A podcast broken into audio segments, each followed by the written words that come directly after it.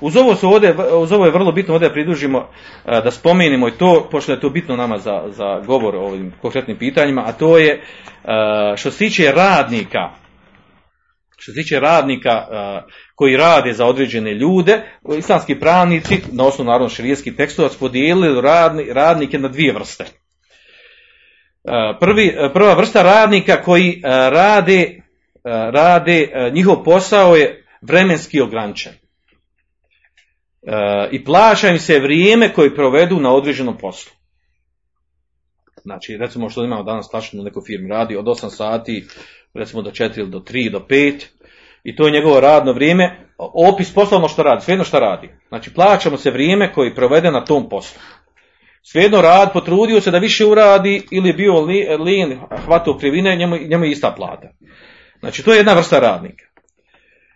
E, takvoj vrsti radnika nije dozvoljeno u toku, u toku tog vremena, kada radi za tog, poslo, e, tog vlasnika posla, firme, direktora, nije bitno, nije mu dozvoljeno da radi za nekog drugog, osim uz njegovu dozvolu.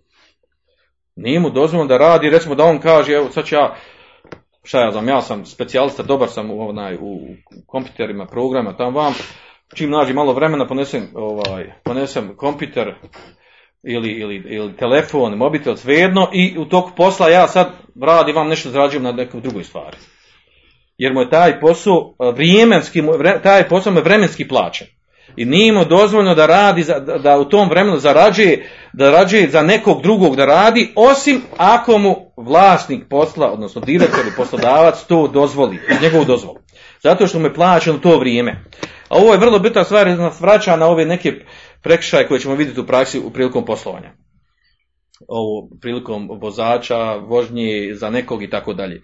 Svodno, da li mu se njemu plaća to vrijeme što utroši ili mu se a, a, plaća opis posla, to je vrsta, druga vrsta radnika.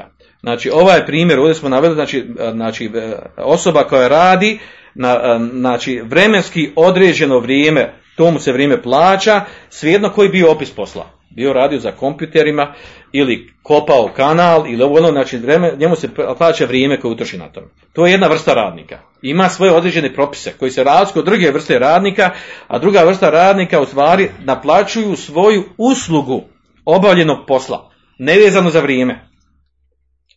Znači nije bitno koliko će vremena provesti. I onaj koji naplaćuje uslugu uopće ne stavljava, ne, ne, ne traži od njega u smislu daj mi za 10 minuta, za sat vremena, dana ćeš mi sutra. Kako se dogovori? Klašan primjer toga, krojač ili šivač. Odneseš krojaču i šivaču, njemu odneseš odjeću, kažeš hoću ovako da mi sašiš pantalone, košulj ili ovo ili ono, i on naplaćuje tu, hoće on ostati 3 sata, 6 ili 10 sati. On kaže dođe za 2, za 3 dana, nema sad vremena tako. Znači ne plaćaš mu vrijeme koji potroši na tebe, nego taj posao koji obavi.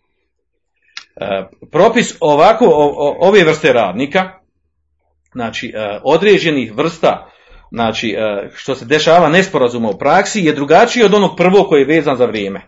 Jer ovaj koji, koji radi, znači na osnovu usluge koju uradi, znači ne možemo ovaj oslovljavati, nemoj ti dok men to radiš, ne smiješ, ne smiješ raditi nekom drugom.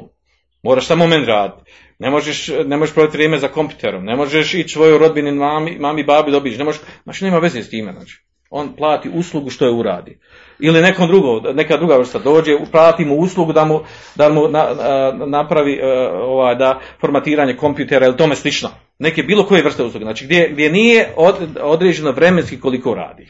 Ove dvije vrste radnika imaju različite propise u praksi. Kada budemo govorili o konkretnim nekim, nekim pitanjima koje, koje smo mi ovdje spomenuli. Andalusam,